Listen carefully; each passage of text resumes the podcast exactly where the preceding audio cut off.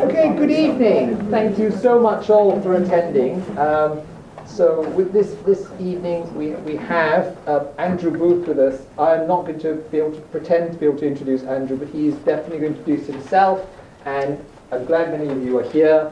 But it will be, and then the magic happens. Can realist synthesis really be systematic? So, Andrew, the floor is yours. Thank you for attending. Uh, it's great to be here and uh, particularly appreciating you've had a heavy day and so I'm trying to not be too heavy but I will try and be controversial. Uh, so um, uh, we'll see how that goes. And, and obviously the controversy is uh, present there in the, the title. Um, what I, I would say is um, my background um, just over 20 years ago I um, joined the School of Health and Related Research at ScHARR, the University of Sheffield. We do a wide range of systematic reviews um, for all sorts of funders. Um, perhaps the uh, one that I'm sort of most proud of at this particular moment was doing the review of um, for the Department of Health on alcohol minimum pricing, um, because although uh, England resolutely refused to listen, partly because of how many votes they thought it would lose, uh, Scotland has just, of course, um, uh, reacted to that, so it will make a lovely impact story. And I was the first reviewer on that particular piece. Um, but um, in later um, review life, I saw the light and became a, a qualitative uh, evidence synthesizer. Um, and um, that sort of led me in a roundabout route to um, familiarity with realist synthesis.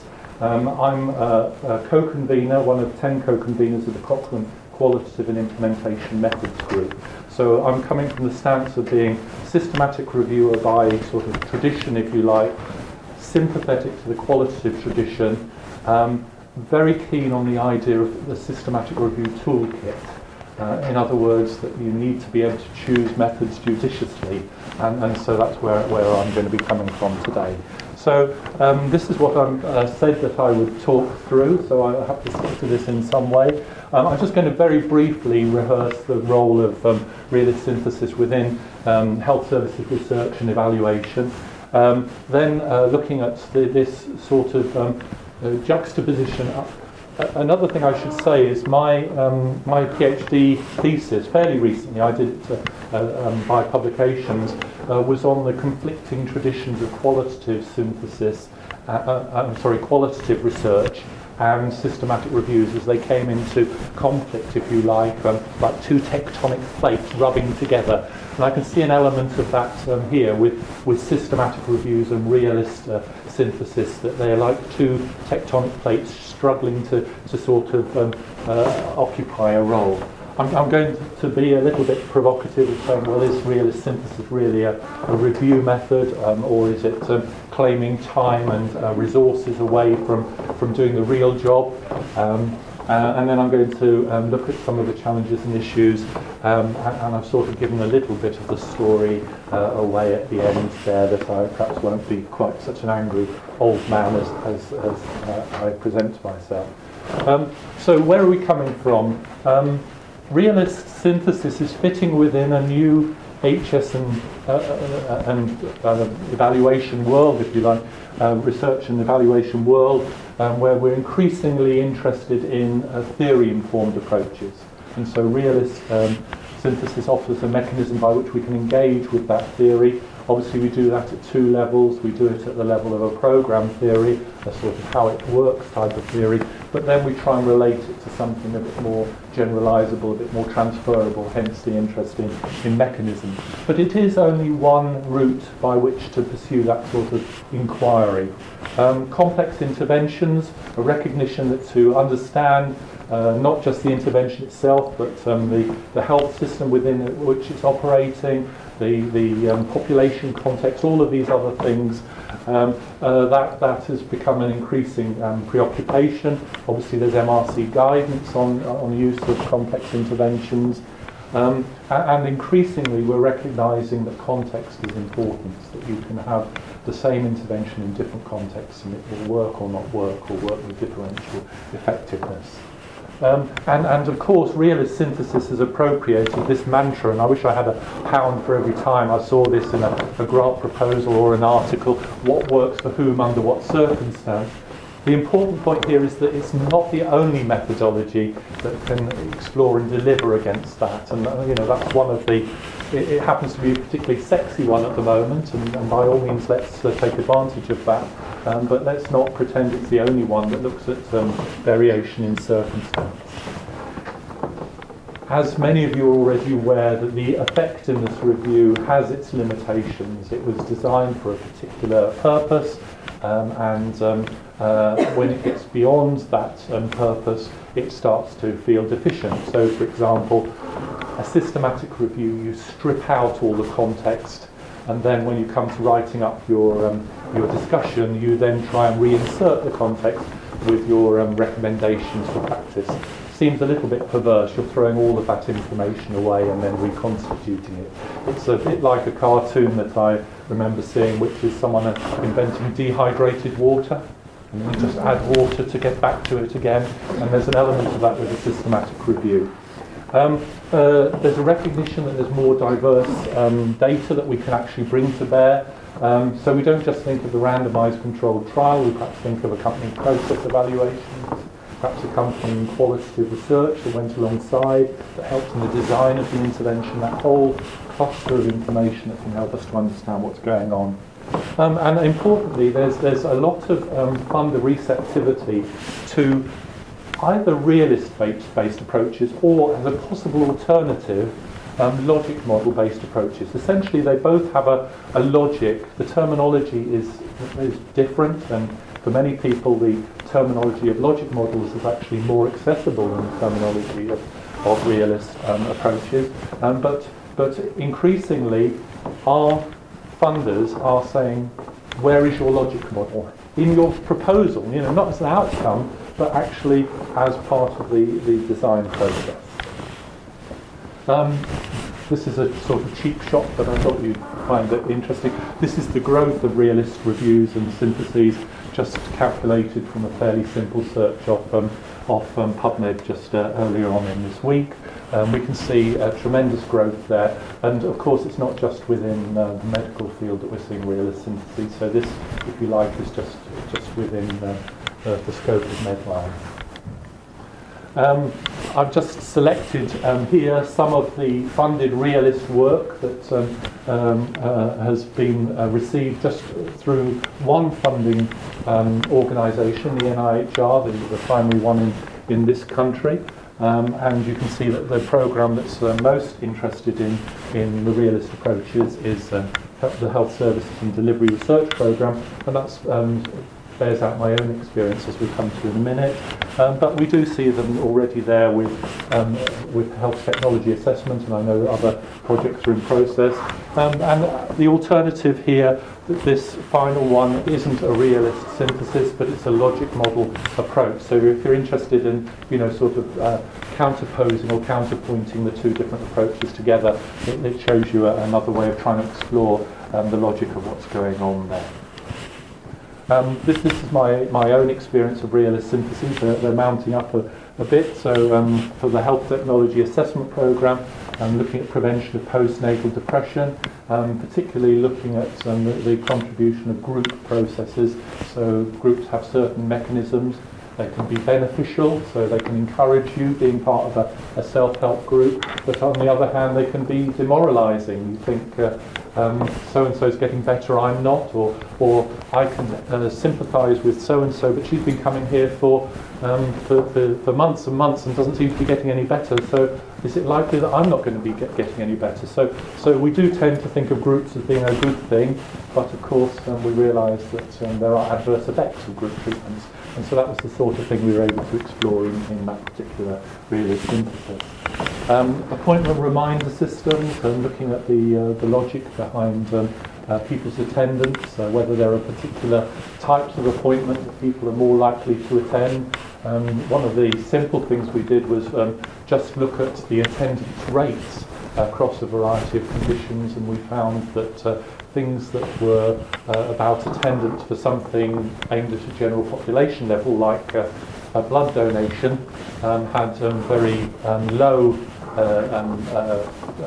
participation, low attendance rates, um, and things that were targeted at, um, uh, for example, accompanying a sick child, um, perhaps to an inherited metabolic disease clinic, had very high attendance, and so we could we can hypothesize things about people's feeling of the importance of the, or the or indeed the symbolism of the the appointment um, there. Um, other ones in public health, I'm looking at community engagement, group clinics. Um, some of you who are familiar with um, realist syntheses might have heard of the idea of, of transferable um, or reusable platforms where you can take some theorizing from one area and use it in another.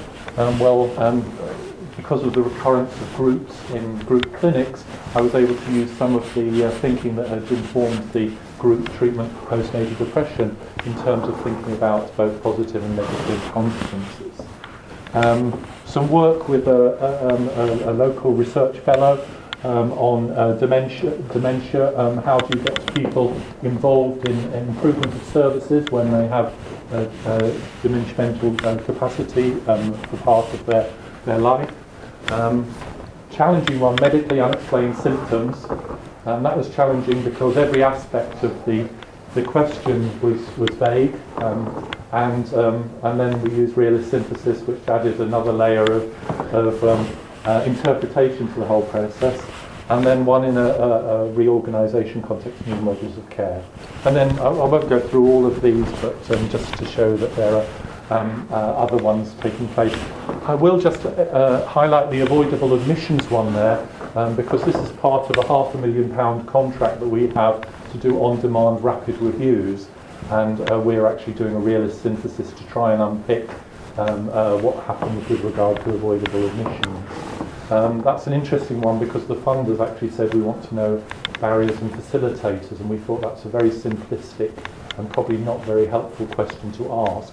And because it was the HS&DR program, we said, well, would you mind if we explore this through a realist synthesis? So so we've upped the expectation and the, up the ante there, um, but we think it would be more useful than just having a simple um, barriers and facilitators type structure. Um, um, but I, have already mentioned that um, other methods can contribute to our uh, uh, lines of inquiry. This is supposed to be me riding two horses because I, I'm also involved in some of the thinking around use of logic models in systematic review. And so um, it's just sort of fair to present that as, I'm not sure if it's the control or the intervention to realist synthesis, but as a comparator. Um, and so I've been involved in um, producing guidance um, as part of an EU project on, on the use of logic models, and, and, and this is where the interest in similarities and differences comes from. Um, there's no doubt that realist synthesis can contribute something that is not present in most review methods. Um, this is a very nice article. It's part of the series, and Jeff has written a, a very good front piece to this on complexity, um, the, the series. Um, but um, this is actually saying that um, that one of the virtues of realist synthesis is it's a method for integrating quantitative and qualitative data together. Um, there aren't many methods that do that. There are techniques for bringing them together, like putting things in matrices or using a model or framework to bring quantitative and qualitative data together. But there are not many methods that, um, that um, do equal justice, if you like, to both research traditions. And so that's certainly worth bearing in mind when we're trying to evaluate the role of um, realist synthesis. Um, and um, the, the challenge of complexity is trying to unearth the sources of variation. Well, that's the very claim made by realist synthesis. Although it's interesting that um, the authors of this paper also say that um, logic models are a, a, route by which to achieve that. Um, a- and we see a growing interest in review types. Um, um, and so, if you like, what we're doing is we're opening an increasing toolbox of different review types for different purposes. Um, and, and here are some examples. Uh, rapid reviews. Um, I know the course um, uh, uh, uh um, has already uh, mentioned the series of um, by Tricco here of the, the, different papers on review types. So it's very appropriate to be thinking, well, what is the, the role to be inhabited by um, realist reviews and realist syntheses? Um, but the danger is that it, we, we, we could adopt this sort of uncritically as yet another method. And uh, as I indicated earlier, I've been around a long time, and the, the first systematic reviews that we had to deal with were clinical effectiveness reviews. That was that was a model pioneered by Cochrane.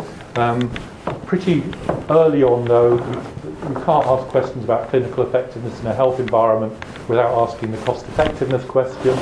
Um, I, I, was then involved in one of the earliest um, NIHR um, HTA reports that included qualitative research in a review.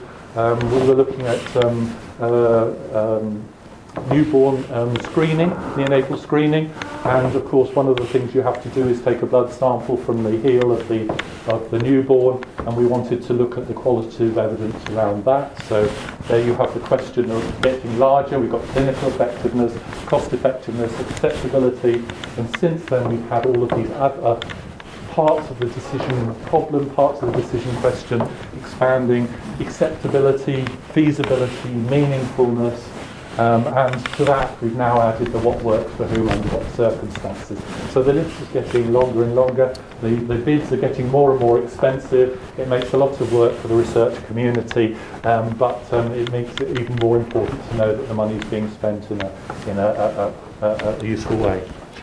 Um, just as a light-hearted break here, um, that there are so many um, review labels. We've estimated about 50 different review labels.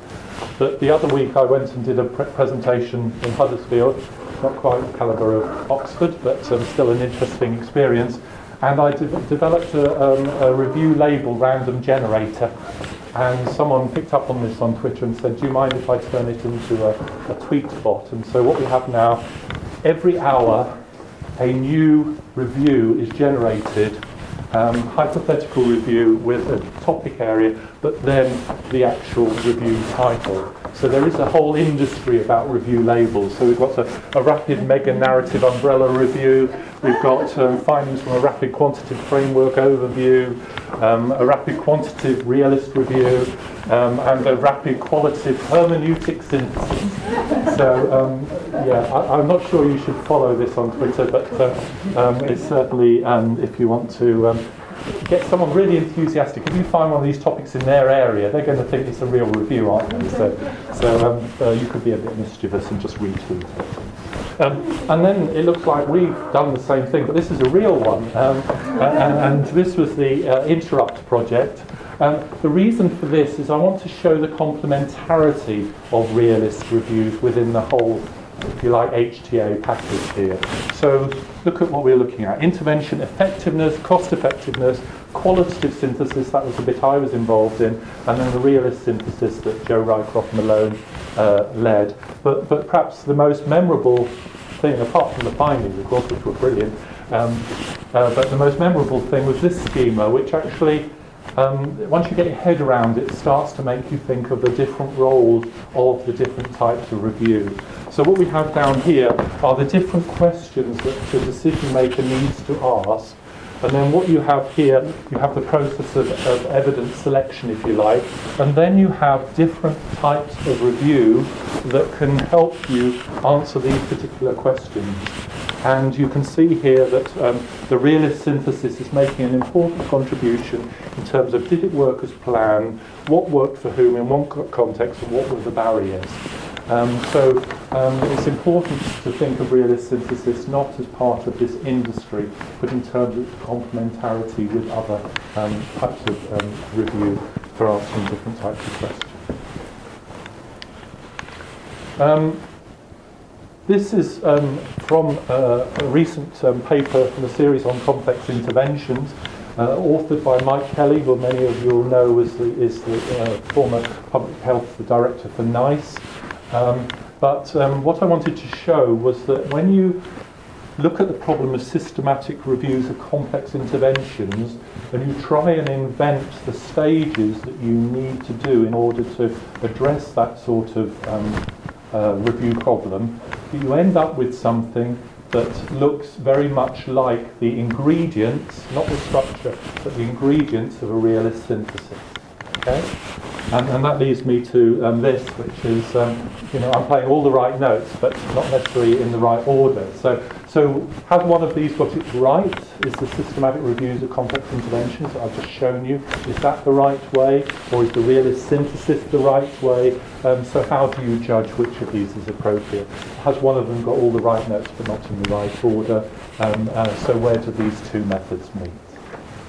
Um, so I, I, I, indicated that there are different views that you can take of um, uh, the, the role between um, systematic reviews and realist syntheses. You can see them as, as opposites, as enemies. Um, that certainly, uh, as, as Jeff has said previously, is, is um, um, you know sort of was very often the starting point for seeing that these two um, worlds were rubbing against each other. Perhaps um, we could see them uh, one being additive to the other, which um, is implied by the diagram I showed you earlier. Um, or perhaps uh, more, more healthily, we could perhaps see a synergism, the idea that these things become stronger than the sum of their parts by actually using them alongside each other. Um, so, so let's look at when um, systematic reviews meet um, uh, realist reviews here. Um, I think this was a very clever thing for Ray Pawson to do, and this was to ally realist synthesis with systematic reviews. He must have realised that there was a lot of um, uh, a lot of mileage, a lot of funding being accompanied with the idea of systematic reviews.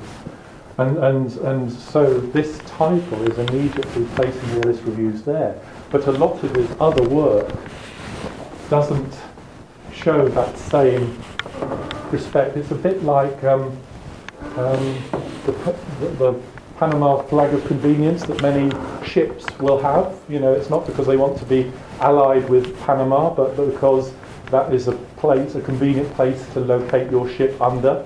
And so I think this was this was clever, very clever marketing um, that meant you could have your cake and eat it. It doesn't have mean you have to sell out, but you can, um, if you like, to mix analogies, catch, ride the wave, catch the wave that, um, that was there. Um, and um, when you see in that same paper um, something like this, then it, it clearly is um, uh, at least imitating some of the systematic review process. And the interesting thing is that if you look at um, uh, Ray Pawson's books, um, they, they don't show this same sort of more uh, recipe type approach. They're, they're much more about the the, the spirit of doing a review. If anyone's tried to do a review based on, for example, chapter four of, um, of, of Ray's book, you find it very challenging as a procedural manual. But for this particular audience, Journal of Health Service Research and Policy, catching the eye of the funders, it, it, it, very good marketing to place a realist synthesis as a realist review under, under this sort of paradigm. Um, but I've just put this up as one example. When you start to put the two side by side, you can you can see some of the similarities and differences. Um, and uh, um, it's a little bit like the debate that we have um, with systematic review topics of it's called lumping versus splitting. You've probably heard of that. So um, we can decide that we're going to look at the similarities of realist review with systematic reviews, or we could emphasise the difference depending on which uh, sort of um, suits suits our ideological stance. Um, so, you know, is it is it a real review method or is it a rogue claimant? Um, this isn't just to publicise our book, which is doing very well on, um, on Amazon, by the way. Um, the, the, the, it's really to introduce one of my sort of uh, constant theses, if you like, um, which is that that um, rather than saying every review has to be a systematic review, which I have got colleagues in my own organisation who do believe that, and we've had interesting debates when you've tried to get all master students to all do a systematic review. Um, I'm sort of more in more in the middle. I think that any literature review can be systematic, and that you can add certain parts to the systematic process we came up with the acronym SALSA, Search, Appraisal, Synthesis and Analysis. And if you think of a graphic equalizer where you have all of these things, you can have a very systematic search, in fact not very much in the way of appraisal. Um, you could have a very systematic approach to synthesis, or you could have something that is perhaps more narrative and less structured. So all of these are negotiable points within the tool. And so that's what, what the book's getting at. Um, um, the, the, this is the second edition, so um, more than one person bought the first edition and they asked us to do another. Um, I'm not quite sure about having a maze there. Um, I was told very early on that actually, um, if you just focus on part of it, it looks like I'm allied with the, um, the National Socialist um, Party. That I was I was asking someone to admire the brand new book that just arrived through the post, and um, they immediately spotted that. So it um, keeps you keeps you humble. But the the, the first edition um, was a lot of um, fingers like that, um, um, which we told the publishers that wouldn't go down very well, particularly in America. So we we got that changed. But the point I'm making is that systematic uh, reviews, systematic approaches, should I say, are possible within a range of reviews. So let's look at how um, systematic review and realist um, review uh, sort of uh, marry up, if you like, in terms of using systematic review as a, a some sort of yardstick or benchmark in this context. So you can have a structured question for a, a, realist synthesis. You can construct it. Um, Tranfield and Denyer in the field of management came up with this formulation which is called CIMO, which has intervention and mechanism, outcome and context. So it's very close to the CMO. Um, there are differences in the search strategies. If you've ever tried mapping out uh, um, the, the course of doing a, a realist review in terms of the searching process, um, uh, sorry, I'm, getting too excited. Um, uh, then, then you can um, see that it really challenges being documented in a formal Prisma sort of way.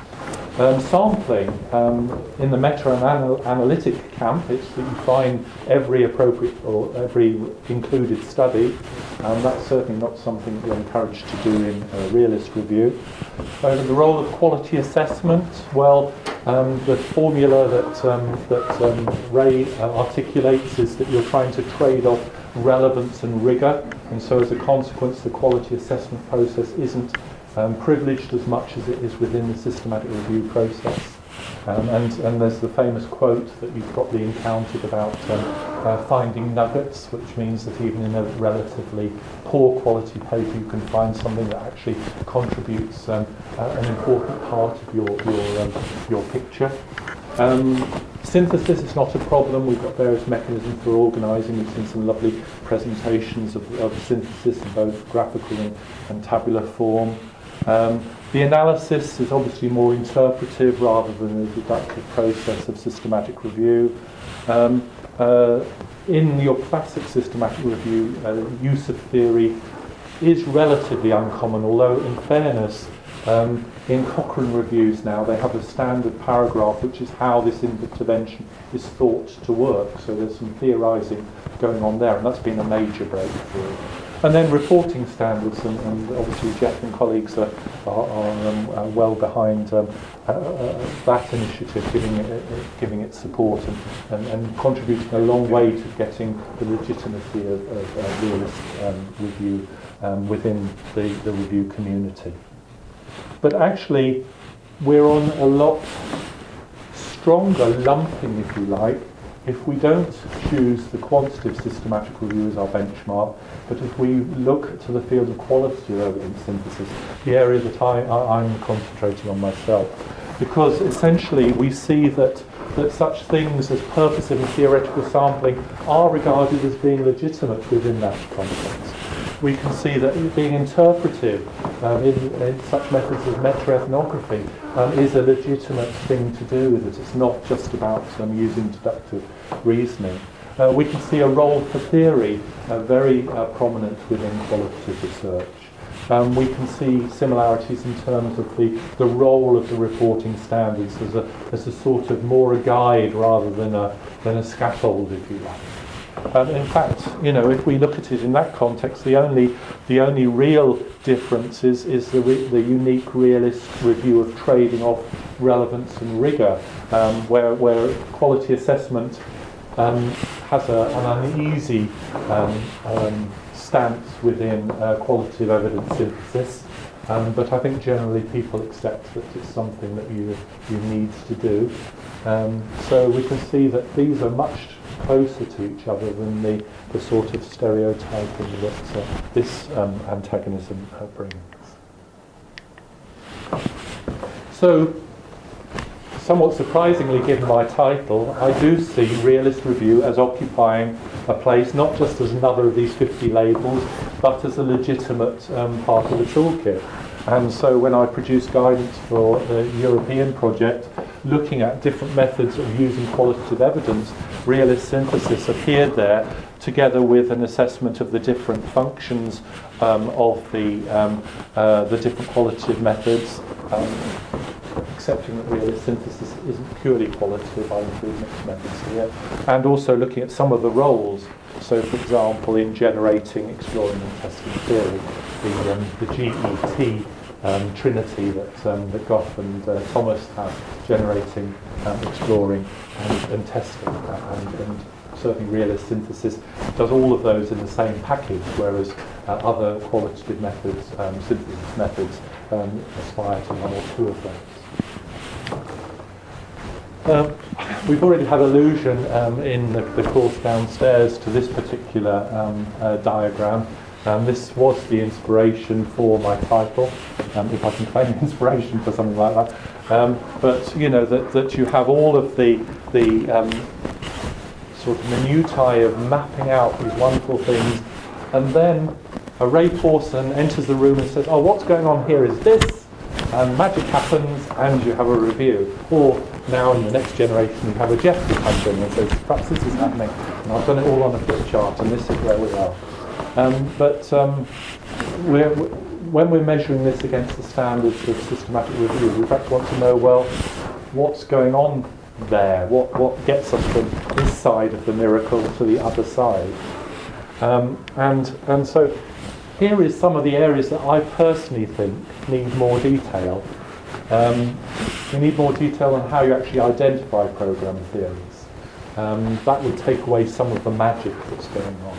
Uh, we need more detail on how people prioritize program theories. It's very clear, um, although not apparent to everyone, that you can't explore every program theory that you can generate from the literature. You have to have some method, method or mechanism for um, prioritizing. Uh, another one, um, how do you select the evidence to support the program theories? How do you then link the program theory and, and your explanation of what's going on to mid-range theory? Um, do you just have to resu- um, um, resort to having some bright person who's multidisciplinary, who's got all these theories going around in their head, and who can suddenly make the link between program theory and, um, and mid-range theory? Um, and that's the final thing. How do we make that link? So there's lots of challenges there. That's the we've had the expression black box used before, but that's what I think is the more detail that's required.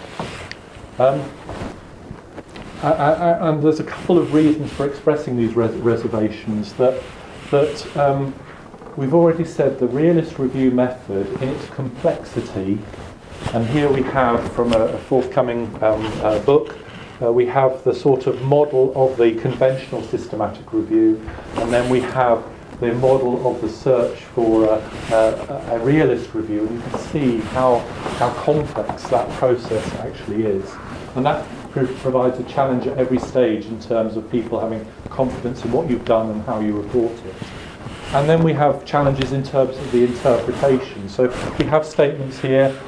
I haven't referenced this, although you could probably track down who it is by putting it into a phrase search. But, but essentially, this is the, the magic that I'm a little bit suspicious of, that they suddenly came up with these, these um, four common mechanisms and they, they decided what they are and then in terms of how they selected them and decided they were important they were in at least two of the three case examples so how did they decide that there had to be two all of these things going on here um, and, and, so um, a question that, that I had to grapple with very early on in the process is, is it possible to search for theory systematically? And by that I mean both program theory and mid-range theory. Um, and this is where some of the conflict um, comes in. RAMESES is very friendly, convivial, so when I talk about conflict, I don't mean that I, I've been emotionally scarred by the, the debate that we've had here, but, but certainly this was very interesting for me in the juxtaposition here. So I posted on the RAMESES list that, that I saw the Achilles heel of realist review being that um, you know it really depends on the theoretical resources that you have at your disposal. So, so you know how are you going to get that theory? If you've got an expert, then that's great. Um, um, not an expert in the topic area, but an expert in all the theories that you can use to explain, and asking the question, is there any way we could make that more systematic? And I said, we're just in danger of just magic being a theory, but like pulling flowers out of a, a top plants. Um, and then, of course, uh, no less a person than Trish Greenhalgh uh, said, You're almost asking for a technical way of eliciting program theories. I say it can't be done.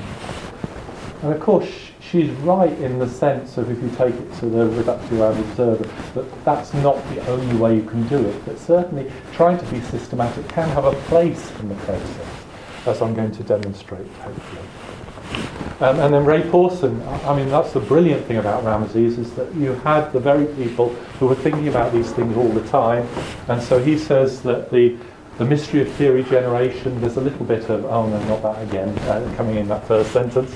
Um, but um, he says he likes a bit of magic in conjuring them up, but he suspects that we can't include hocus pocus in the RAMESES declarations.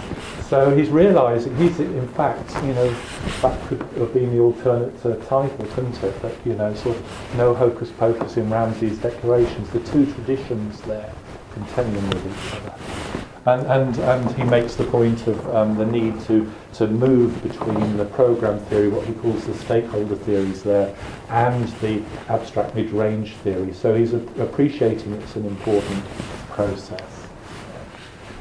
Um, and then I have tried to have the last word. You never do with that particular audience, but I tried to have the last word. I, I said that, you know, even the analogy of magic is perhaps an unfortunate one because if you look at people like the the David Blaine or, or I don't know many of the other magicians, but um, they spend hours perfecting so that it all looks like magic, but actually there's a lot of work going on beneath it. And I suspect there's an element of that about realist synthesis that, that actually um, that the argumentation is very well constructed. It has a very strong logic, but that still doesn't take away the need to explain how, how the trick was done, if you like. Um, and um, then I just said um, that the problem is that uh, if we start to call this alchemy rather than magic, um, then um, although Ray Pawson said we can dig for nuggets, then we're you know sort of really trying to turn our anthracite into to nuggets. So, can we search for theory? Well, this um, is a suggestion that we can actually um, uh, search for particular types of theory using particular search me- methods. There are a series of terms that we know are explicitly associated with um, program theory. And these um, are primarily um, um, extracted from a very good article by James Thomas and colleagues, which is on um, is on program logic, pro- program theory. Um, can we find mid-range theory? Well, I'll show you we can find mid-range theory. Um, obviously, the best type of mid-range theory in terms of its utility, not necessarily its wider contribution, would be where the people who have been grappling with the problem in the primary studies can make a connection to, to uh, mid-range theory. So they're doing some of the connecting for us. Um, but it's not untypical to find that two literatures inhabit different worlds. So the conceptual thinking is one body of literature that you perhaps won't retrieve from your literature search, and the, the examples, the empirical stuff, may be another body of literature. So part of what I'm suggesting here is sort of joining those two literatures back up to help you identify mid-range theory. So, um, if one was to combine a string of terms using Google Scholar, not because it's superior to bibliographic databases, but because it has a full text uh, facility, so you're getting into the content of the article, not just the title and abstract. But if we use a string of terms like logic model or theory of change or theory of action, etc., etc., and combine it with the topic that we're exploring, in my case, postnatal depression, then you find studies that articulate theories of change. They might not be the one that you choose to use, but they are candidate theories. They might not be the ones that Trish Greenhalgh would choose to generate, but they're another pool that you can put alongside your expert generation, alongside the input from your stakeholders. So she was right, you can't just do this as a single process, but it has some complementarity. And by doing it systematically, you can report it and you can communicate the science of what you've done. Um, of course, we do have some problems. Um, I think Jeff has alluded to the fact that not everyone will call something a program of change, so you, uh, or a theory of change. So um, you will only get, uh, if you like, a tip of the iceberg of theorising, but it's a good way into the literature. Um, they may not relate to your specific focus of interest, so just because it happens to be on the topic, it might not be the part of the clinical pathway that you're interested in, and part of the chain. Um, the theories of change may be in a separate document, and what I've come up with is a method called cluster searching, which is where you try and track down from a source article all other related reports to that particular study. And so the theory of change might, might be identified in one of those um, uh, other accounts. So essentially you're using the, the study you have found as the gatekeeper to the studies you haven't found to find the program theory. Again, reportable and systematic. Um, and I've come up with a procedure for, for handling theory. We called it BeHEMoTh. It's a, an acronym there, um, and, and, I'll give you the reference. So the this is uh, one for, for my PhD student. They're looking at uh, realist theory for how local government uses NICE guidance. Um, but so the behaviour is attitude to NICE guidance. The, um, the health context is public health and local government. The, um, um, the exclusions, the sort of models or theories we're not interested in are things like economic models, statistical models, um, and then we have the terms associated with models or theories. Um, I'm not going to go into the details of the procedure, but just to say that this is starting to make it look more systematic, it's, it's uh, reproducible, it's transparent, it's explicit. Um, and we mustn't um, pretend that, that when it comes to mid-range theory, that it's completely open season. There are a number of, pro, uh, of mid-range theories that are very common in phenomena, in literature. That's how they've become mid-range theories. So there are certain ones we could actually be looking at in our literature. So if you've got a reference management database, you could be searching. I wonder if any of the abstracts have any of these particular models in there, if anyone's made a connection. Again, it's not necessarily going to lead you all the way, but it can be a starting point. And in fact, there's an even better list, of compendia um, from Susan Nichols called the ABC of Behaviour Change Theories, um, where you can actually almost like um, choosing a paint for your bedroom, you can go through and decide which of these might well be ones that help to explain um, what's going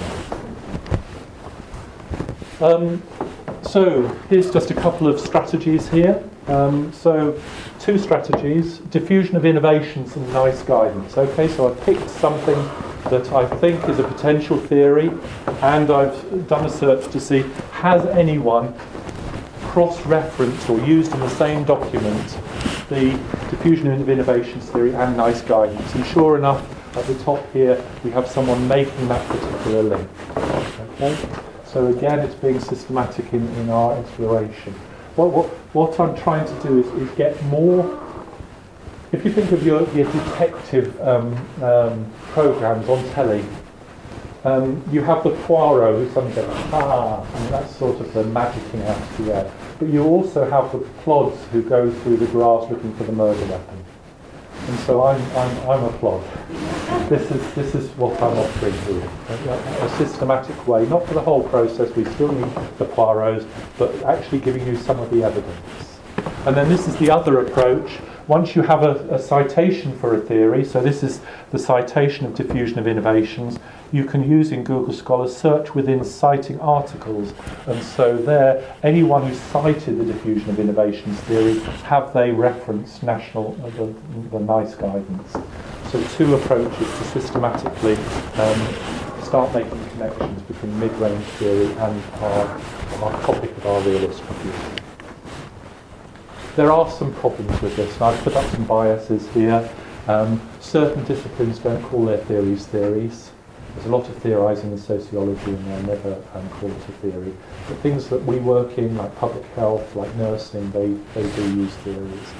Um, another issue is actually you might find some theory that explains some part of the pathway but not the pathway that you're interested in and we've had problems with that before in selecting models and theories um, the right phenomenon but not at the right part of the decision making process. So, so be aware of the temporal um, side of your questions. Um, and, and so, as well as the BeHEMoTh thing, if that isn't enough, then this is the cluster searches. Essentially, you're looking for two types of evidence. You're looking for sibling studies. Those are studies that actually issued from the same study, sibling papers from the same study, or kinship papers, papers that are linked in some way. So there might be antecedent projects to your project. So they're cited in your paper, and that, that's where some of the initial theorising went on. I'm aware of uh, time, so I'll, I'll just um, go through this to, um, uh, quickly here. Um, I'm not going to spend much time on this. The, the purpose of realist synthesis isn't making a link with grand theory. What we want is something pra- practical. We want to s- stick with mid-range theory. But just to say that um, these things are not typically even called theories. They're, they're typically labelled, for example, social inequality. We can actually try and place on our research in figure map. Um, so uh, this is just uh, very briefly uh, a worked example. Um, uh, we used existing logic model um, and um, tested our data uh, against the logic model. Um, we tried to make a link between um, various initiatives of postnatal depression and the underpinning theory. So this, this is where we started to move from the, the program theory behind each of these and making a link with the, the, the wider theory. So this relied on the, the, the originators of the initiative actually identifying that there was a mid-range theory behind their intervention. Um, and so this is where we link our program theories. We give them labels. Some people won't like that, but it's just a sort of shorthand for referring to them later. So we have a program theory, uh, developing trust, program theory, postnatal depression will be prevented if women develop meaningful relationships with other women in the group, um, women in the group, and with healthcare providers. Some references there, a link to mid-range theory, and then some um, thought of the components that contribute to that. So, after starting off in a fairly antagonistic view, I'm coming towards the end here, suggesting some sort of rapprochement. We can see similarities between qualitative synthesis and realist synthesis. We can recognise that the world is big enough for horses for courses approach to go and dip into the toolkit, either for a particular um, review method for a particular problem, or to place them alongside each other in order to yield some sort of um, um, uh, complementarity. So from the searching there, I've hopefully demonstrated that it is possible to be more systematic than we are at the moment with realist synthesis. And if we do that, then we'll get it more acknowledged as a genuine bona fide method of doing review than at the moment where a lot of this is measured. I hopefully have demonstrated through examples, and, and they weren't manufactured examples, those are standard search strings using the very crude search strategies, as you can see from my topic area, like postnatal depression. But the right results were appearing towards the top of the um, there. Um, and so there is a role for another sort of type of search process that is specifically looking for theory. Um, but what we don't want to do is move to searching where there is light. And this is where we come back to Trish Greenhalgh's point. If we only draw on the theories that people have already identified, we're losing some of the value. And, and so we really need to make sure that this is just a, a line of inquiry, a line of exploration. It's not the answer, it's part of the journey, part of the process. I'm not trying to turn us all into meta-analytic nerds who can churn out a, a realist synthesis by just um, uh, uh, adding a few search terms into Google. Um, so, to reconciliation. Um, reconciliation is possible, and these are the two of the possible routes. Um, we can certainly gener- demonstrate that realist review, realist synthesis is more systematic than it currently does justice. And on the other side, we can actually look at the contribution of um, some of the things that realist synthesis brings to the mix and how that impacts on other review methods. So we're, we're, if you like, we're benefiting both parts by, we're strengthening both parts by the synergy between them.